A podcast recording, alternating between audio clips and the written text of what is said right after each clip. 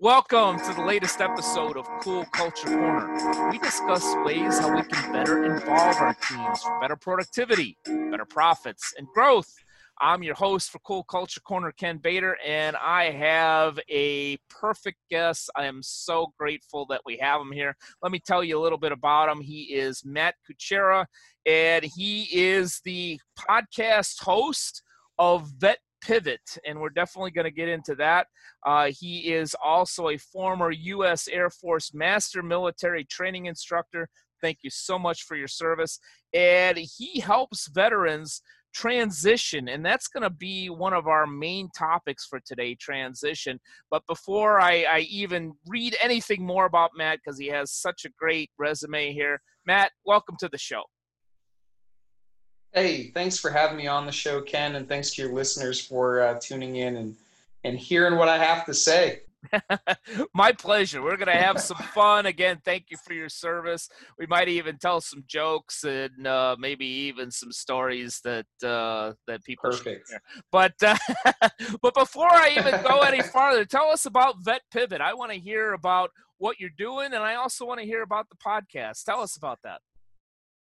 Sure. Yeah, so thanks for asking. Vet Pivot is absolutely a passion project turned to business that helps organizations and veterans transition into civilian careers. So, you know, there's this big upheaval of life that happens when you go from being in the military, wearing the uniform, and sort of institutionalized through our military training instructors, drill instructors, drill sergeants, whatever you call them. And, you know, as you go through that career, you become familiar with that organization. The culture very much becomes part of who you are.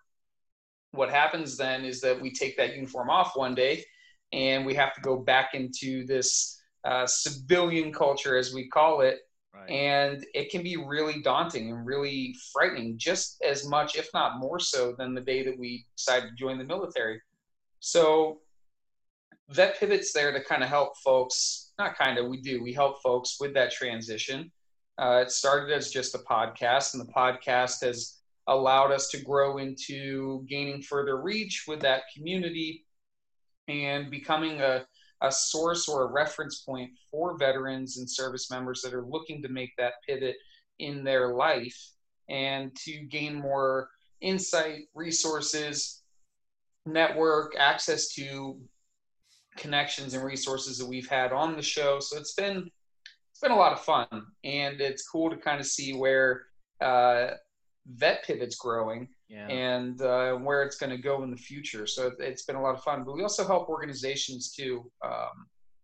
You know, we help them develop better veteran hiring initiatives, practices, write better requisitions, how to really market to the veteran community so that you not only build a pipeline of veteran talent, but also you get those veterans to stick around and tell their friends that it's a great place to work. So, you know, it's kind of twofold there. Right, right. As I mentioned before we started the recording, I've never been in the military. I have the utmost respect for everybody that has. I have worked with a number of people in law enforcement through another business that I run, and I find a lot of folks in law enforcement that came from a military background. It seems, you know, as an outsider, that is an easy segue for many because of some of the similarities, but you know, for some, you know, that don't want to stay in that militaristic type of a job, that they want, you know, more of a civilian job. You know, I want to put on a suit and tie or wear khakis or something. You know, can that be a more difficult transition? Have you seen that, Matt, at all? It's a harder transition for sure. No. So if we're comparing it to the law enforcement transition, where the culture and the mission is somewhat similar, if not identical, in the sense that you are serving a community or serving a greater populace, something bigger than yourself. It's easy for military folks to go into law enforcement or, you know, EMT, fire protection, that kind of stuff really lends itself to service. Just the same as your your government civil service type positions, or, you know, if you were to work for a government agency, whether it be state, local, or even national level agencies, you're still serving a greater community, greater good for, you know, for the purpose of the advancement of the community and spending taxpayer dollars. So the ethics and the culture of that is all very similar. Yeah. When you take that huge industry pivot and go into something like a finance, or go into, you know, something industrial or mechanical, you know, you're going into this space where maybe it's tech, right? And it's completely different in the culture, in the mission. You know, now you're working for a company whose sole purpose is to generate revenue and profit. And a lot of times for its shareholders, right? So it's a different vibe altogether. And it's one that, you know, for the military members, it's going to feel really alien to you, because it's not something that you're used to doing. You know, we're not trying to generate revenue in the military. You know, we're trying to eliminate bad people.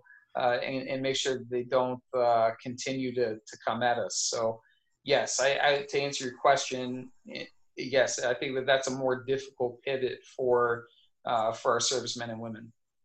Yeah, it can be, but you know, it's interesting because, you know, I've always believed in my respect for the military that going from that type of environment to a pure business environment, that there's got to be pros and cons. There's got to be certain things that your military background really, really helps you with, and then some that, you know, are just going to be an obstacle. You know, what are those pros and cons of that you would tell, say, a business owner or an executive that's looking for specifically to hire our ex-military, our retired military? What might be the pro and con in general of getting somebody from that background? I'm sure you can guess some, right? So if I were to ask you the same question, what are some of the things that you think a military person would be good at? Yeah. Oh, you're putting me on the spot. I thought this was my podcast. I'm putting you on the spot, Ken. Yeah.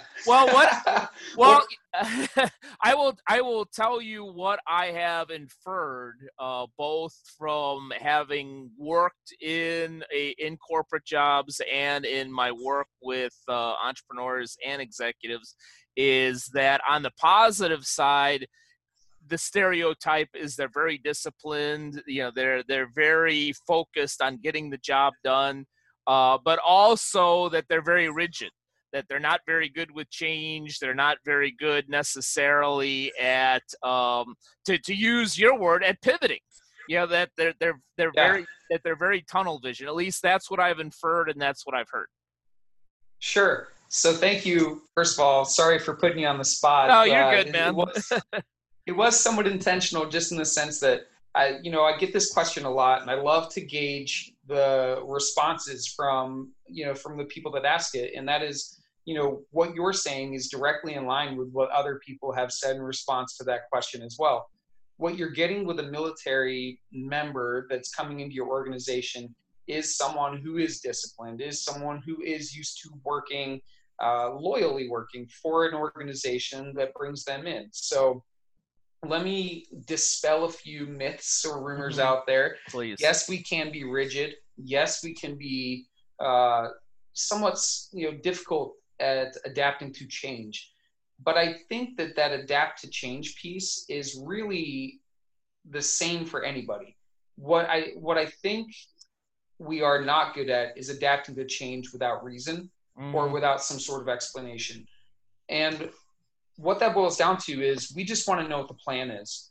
So you got to understand, we're used to coming from missions where if the mission changes, it's important that I know so that I can tell my subordinates, they can tell, you know, and the information flows down the chain, and that's for safety and to get everyone home alive.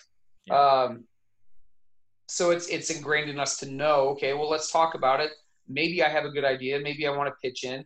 Or if it's just shut up and color, like, that's fine, but just tell me the reason so I can be a better follower. No. Whereas I think a civilian doesn't like change just because they don't like change, right? And that would be the rumor, or not rumor, but that's sort of the stigma around civilians is, okay, well, civilians, you know, they're going to gripe and moan about change just because it's different than the status quo. Right. You're in the military, you're used to different from the status quo. You're used to, you know, your chain of command saying, hey, good idea, Ferry, hit me in the middle of the night. And I have this great thing that we're going to start doing now, right? And yeah. So you have to change and adapt. You just want to know why, so you can be the best follower that you can be for that leader.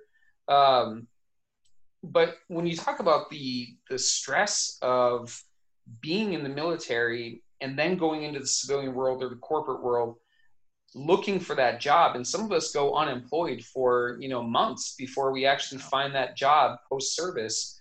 So once we finally get in with a company that's a good fit, we like their organization and their culture, once we get in with that company, we're loyal, we're there. You're getting someone that's disciplined, that's going to be there on time, that's going to work hard and try to work hard to repay the loyalty that you showed them. Now, of course, we're making generalizations, right? And right. The military has bad apples too, sure. Just like any other organization or culture. But in general, what you're getting is someone that's got, even at some of our lowest levels, they have experience in planning an operation or planning some sort of project. I'll use civilian terms, right? Right. Gathering the resources they need to get a project done or to achieve a mission. Coming up with a plan on the best way to utilize those resources so that the mission gets accomplished on time. They also are very adept at working with those people to put those resources in the areas where they're most strong, right? So where they're best suited. And so a lot of the things that I'm talking about here are like project management type skills, where, operations and project management and those things, they kind of lend themselves to each other. And there are soft skills that go hand in hand with a lot of different industries. So you're getting someone that's really good with those soft skills, really good at leading and developing people and training people, showing them how to do something the right way, and also very good at asking questions or, trying to figure out the best way to do something. Someone that's very good at doing more with less. So these are some of the things that you're getting from a military employee, right? Mm-hmm. And I think for any organization that's looking for someone that can fit some of those soft skills, if you have the patience and the time in that role to be able to develop them and mentor them and guide them, you're getting someone that can really hammer it home for you and be a home run hire. Right. I'll say that too, that, a lot of times when we leave, military, one of the things that happens a lot is we go from job to job to job. So people think, okay, well, what was your job in the military? Nah, it's not the right way to think about it. Yeah. What you think about is, well, how many different assignments did you have while you were in the military? Because every time I've PCS'd, which is a permanent change of station, every new base that I went to, I had a new job that I was doing. So when they write our specialty codes, our MOSs, our jobs for the military, they encompass a whole broad spectrum of things because they want this very, pliable piece that they can put into different roles within a job family. So every time you leave, you're going to go fit a different piece of the job that you've never done before. Yeah. So that I would love to change the narrative on that with, civilian employers that want to hire military. Stop asking people what their job was in the military, because that answer is going to vary depending on how many times they've been in a different location. Well, I'm going to say right here on Cool Culture Corner, stop asking that damn question. I'm going to say that from that everybody that I see, I'm going to say that. It's interesting. Nobody listens to me, so that probably won't help you, but we'll at least try. Now a word from our sponsor, Bator Training and Consulting. Do you have a specific brand, culture, or strategy problem in your business? Maybe something's wrong, but you don't necessarily know exactly what the problem is. Well, BTC offers periodically 15-minute free strategy sessions. They're completely complimentary. We give you a tip that you can implement in your business that's going to help your brand, culture, or strategy in that 15-minute call. And it's not a 15-minute sales call. It is a deep dive into a specific issue that you may be having at your unique business. To schedule a 15-minute strategy session, go to www.btcinc.net and go to the Contact Us page. Simply put in your information, and in the comments, all you need to do is put strategy session, and we will contact you about scheduling your unique 15-minute strategy session to help your unique business. Number of interesting things there. And one of the things that I try to do is I fall into this bad habit like everybody does in terms of embracing stereotypes. I try not to do that. I try not to let my clients do that because there's always something. Well, you know, military is going to be too rigid. A millennial just wants to be on his phone. You know, a woman's going to want to, you know, have a baby in 3 years. So on and so forth. There's so many stereotypes out there, and what I try to push is, you know, don't look at the stereotype, you know, from an age or race or religion or past or whatever else. You know, look at, you know, the personality profile. I'm a big fan of DISC. There's other personality tools out there, and say, you know, yes. I even use this example. I've had friends that have held grudges like a woman for years and years that have been men. And I have women, you know, frankly, my wife acts much stereotypically like a man, that she doesn't hold on to things. You know, she lets them just slide off. You know, she is very, very not stereotypical that way. So I try to push people to look at the personality profile. With that said, yeah, it's interesting in talking about people that are ex-military. In fact, my wife, her two brothers, one is ex-military, one is not, and they're very, very different people. And, you know, I often think, all right, is it because, are they different people? Both great people, by the way. Are they different? Yeah. Are they different people because one had experience in the military and lived that life, and the other one didn't, or because of their personality profile, what they were prone to? One was always more prone to go into a military lifestyle than another. Can you comment on that a little bit? Maybe that's a question you haven't gotten before, I hope. Yeah. So the answer to that one is yes. So that's, you know, that's probably the best way to answer it, right? Yeah. So yes, they're going to be different. It wasn't a yes. It wasn't. Now I'm putting you on the spot. It wasn't a yes. It wasn't a yes no question. It was one that should take at least 20 minutes to answer. That's fine. Right. So, but truthfully, it's yes to both sides of it, right? So I have two brothers, and between the three of us, we couldn't be more different. Yeah. And although we're only separated, you know, 5 years separates me from the youngest one, and I'm being the oldest one. We have one smack in the middle. I'm the only one that served in the military. And with that comes a little bit of burden of what you've been exposed to and the things that we leave service with that we can never take away. You know, it just is what it is. You see what you see, you do what you do. And unfortunately, that's the nature of the beast of that employment. Yeah. But there are other things, too, experientially, just from our training and from what we're taught and the culture that we came from, that's going to become part of the fabric of who we are. So in that regard, yes. But the other piece of that is the personality piece that you're talking about. So even at a young age, we were different. You know, mm-hmm. Growing up, we were all different. We had our own way of seeing the world. We had our own way of going about tackling the world and solving problems. So yes, you'll be a little bit different experientially, and the culture of being in the military is going to be there for the person, but also people are going to be people, and they're going to have their own personality. They're going to have their own way of viewing things. And, you know, that's really the thing, right? You have people talk about, oh, I gotta, you know, that offends me, and it shouldn't offend you. Well, I mean, that's their perspective, which means it's their reality. It's the way they see the world. And, you know, you you don't have any impact or ability to change the way they see the world. That is just who they are and how they've probably always seen it. You just, and it's not a reason to be offended. It's just you came across two people that don't see things the same way. Guess what? It's been happening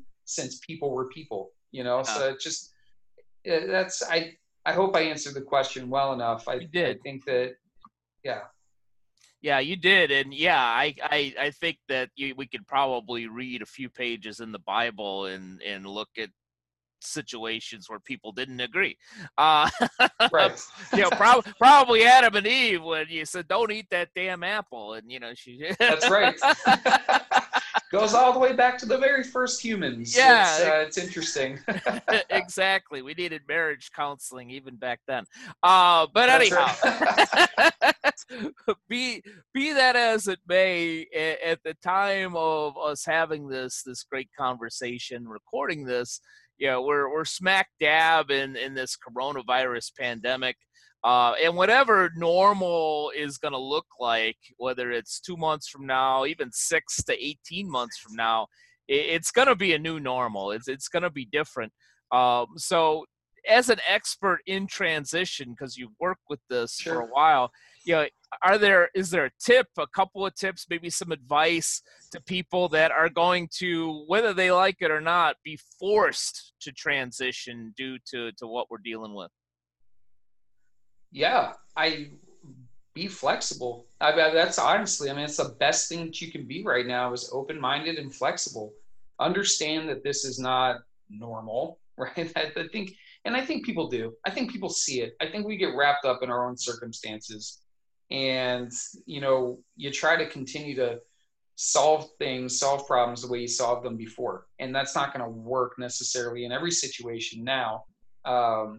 But that just goes back to, you know, if you talk about like the way we learn things, the law of primacy, which is you're always going to tend to do something the way that you first learned how to do it or first saw it being done. So that's going to be the thing that we have to battle is, okay, well, I've always done something this way. Well, that may not be the truth post-corona, you know, that's how things are done.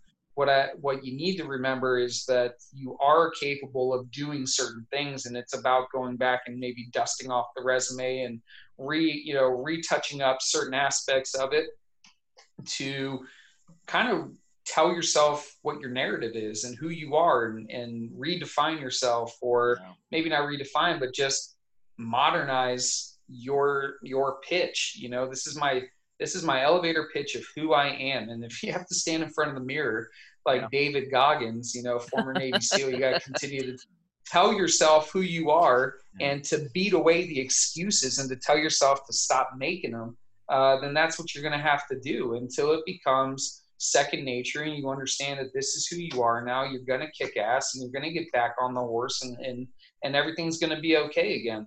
And I know that sounds a little bit like a rah-rah motivation speech, but in the transition space, so much of it is mental, and so much of it is being able to have the self-confidence to understand that there's two parties at that table that are trying to get something. Yeah. You have the employer with the requisition and a role that they need to fill.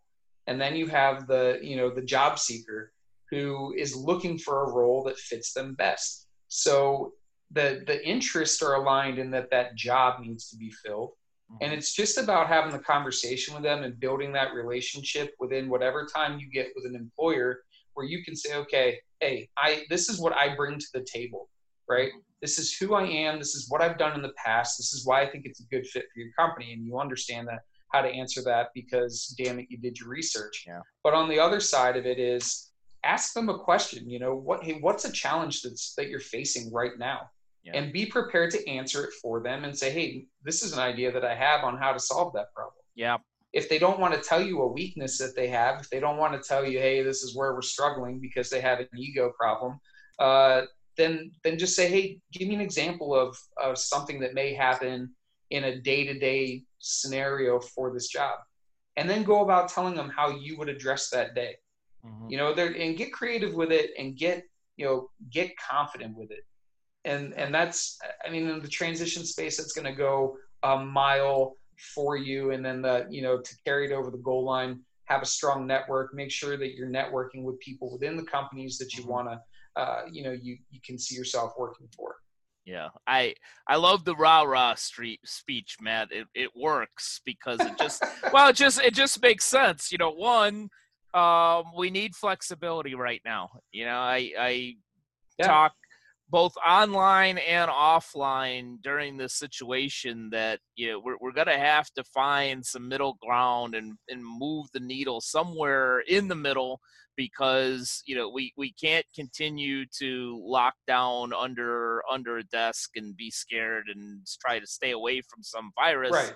And we also can't go back to what it was before and sit in a bar, you know, shoulder to shoulder and figure, hey, everything's going to be okay. You know, we're going to need to be flexible and find some in between.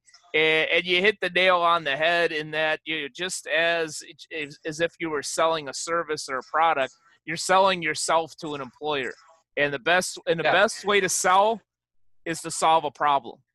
Because we all have problems. If in fact, they wouldn't be hiring if they didn't have a problem that they were That's trying right. to solve. That's right. 100%. They have a resourcing issue. They have something that they want to get done, and they don't have enough people to do it in that area. So there's your in, right? Let me solve this problem for you. You need someone in project execution. I can fix that problem. I know how to execute projects. You know, that's just... It's really about seeing it less from a desperation standpoint, like, oh my God, I need a job, right? Yeah. And seeing it more from, hey, they need someone that can do what I can do. Yeah. And sometimes just twisting it in that sense and seeing it from that different viewpoint is just enough to make someone realize that, hey, I can get this job. I am qualified here. I should be considered for this job. Why the hell are they not hiring me for this job? This is my job, you know, and then it just starts a whole new train of thought that goes away from, oh my God, I need this job. What if I don't get this job? I'm not qualified for this job. Oh my, what job am I qualified for? I'm not gonna be able to pay rent. I'm gonna live under a bridge, you know, and it's the divergence in thought, right? Yeah. That happens with someone when they're desperate for a job or when they're confident that they'll get the job. And believe me, that's a very thin line. You know, it's not like it's drawn in the sand and it's, you know, it's clear as day. No, it's clear as mud. You know, some days you're going to feel like, oh my gosh, I'm desperate. And other days you're going to feel like, no, I'm going to go get this. Yeah. Yeah. You're exactly right. One of the last questions before we wrap this up, to, you know, the owners, the executives, the people that are hiring out there, whether it's today or in the near future, other than, you know, don't ask the stupid question of what did you do in the military, is there anything that you would suggest to those hiring managers of what they should be looking for or what they really should ask any of our ex-military that are in transition to possibly work for them? So I think there's a couple steps that go into that, and sure. And I'll give you one or two of them here. So first and foremost, there's a lot of emphasis around how do you translate the skills that you learned in the military and what you've done in the military. How do you translate that into civilian speak? And you're making the veteran go all the way to you without them understanding really what that should sound like. So there should be some sort of meet in the middle on that. You should understand as an employer, you know, when they say mission, maybe to you that's an initiative, maybe to you that's an objective, maybe to you, you know, that's a project, right? So understanding that meet in the middle of trying to figure out military words and not penalizing a veteran for when they're talking to you about what they've done in the military. Don't penalize them because a military word came out. Trust me, we get the point. We're being told on a regular basis when you're going for those interviews, when you're talking to employers, knock it off with the military lingo. But it's just going to come out and it's just going to slip out. So there's got to be a meet in the middle there for sure, because at the end of the day, you know, there are benefits to hiring veterans. There are tax breaks for hiring veterans where you can, you know, that are very financially advantageous for an employer. They, you know, a veteran that's less than 6 months out brings that to the table when you employ them, and even better if they have a service-connected disability. So understand that part of it. Two, understand that it's a stressful time and upheaval. So talk to veterans about some of the things that they're walking away from. So in the military, what we get pitched to us as a reason to stay is, hey, you have, you know, the housing benefit, you have the military health insurance, you have the life insurance, you have education benefits. These are things that are recruiting points for the military to get you to stick around, to get you to, hey, you sure you want to go and walk away from all these great things we have? You might want to sign on the dotted line for another 6 years, you know. So it's how do you tailor your pitch to the military community, that your company kind of crosses the line there. You meet the military on some of those benefits and that will go a long way in making yourself a military friendly employer. And then, you know, finally, when you write a requisition, the requisition you write for, you know, the mid-career, whatever, right? Mid-career manager, mid-career tech person, mid-career, whatever you want to call them, it's not going to be this, it's not going to sound the same or read the same or even make sense to someone that's mid-career military or senior level military. They're going to look at it and say, I don't know if I meet some of these requirements, right? Yeah. So there should be two different, if you have one requisition, but you're interested or open to hiring a veteran into that role, then you should have the same role should have a requisition that's tailored to the military member, just the same as we tailor our resume. And this goes for anybody, right? Anybody, military or not, that's applying for a role, you're tailoring your resume to that role to highlight the things that you've accomplished or done that make sense for that position. Tailor your requisition that makes sense to the military so that they can easily translate what they've accomplished and some of the soft skills that they bring, or technical skills in some instances, that then marry up to the role that you're trying to fill. So those just a couple things that an employer can do to become more military friendly. Yeah. Now, awesome insight. We've yet to have it on this show, and I'm really glad that we have it now. Last question I have for you is for our folks out there that could really, really benefit from tapping into your brilliance, either on your podcast or otherwise. How best can they find you out there? Absolutely. If you want to listen to Vet Pivot, you can find us on any major podcast platform. We're all over the place. But if you want to get more into the weeds on what Vet Pivot does as a company in helping veterans, or if you're an employer and you want to get tapped in, all you have to do is go to ownyourpivot.com/welcome, and we'll take it from there. So ownyourpivot.com/welcome, and we look forward to talking to you. Perfect. We'll definitely put those both in the show notes. And Matt, thank you for being an awesome guest and sharing just a lot of great insight, period. Thank you, Ken. I appreciate you having me on. For the listeners, thanks for hearing me out. No problem. It was all my pleasure. Thank you again. Thank you for your service. And thank you to all of you out there in the audience for listening to the show. And here's hoping, as always, that you have a cool culture corner at your unique business. Take care.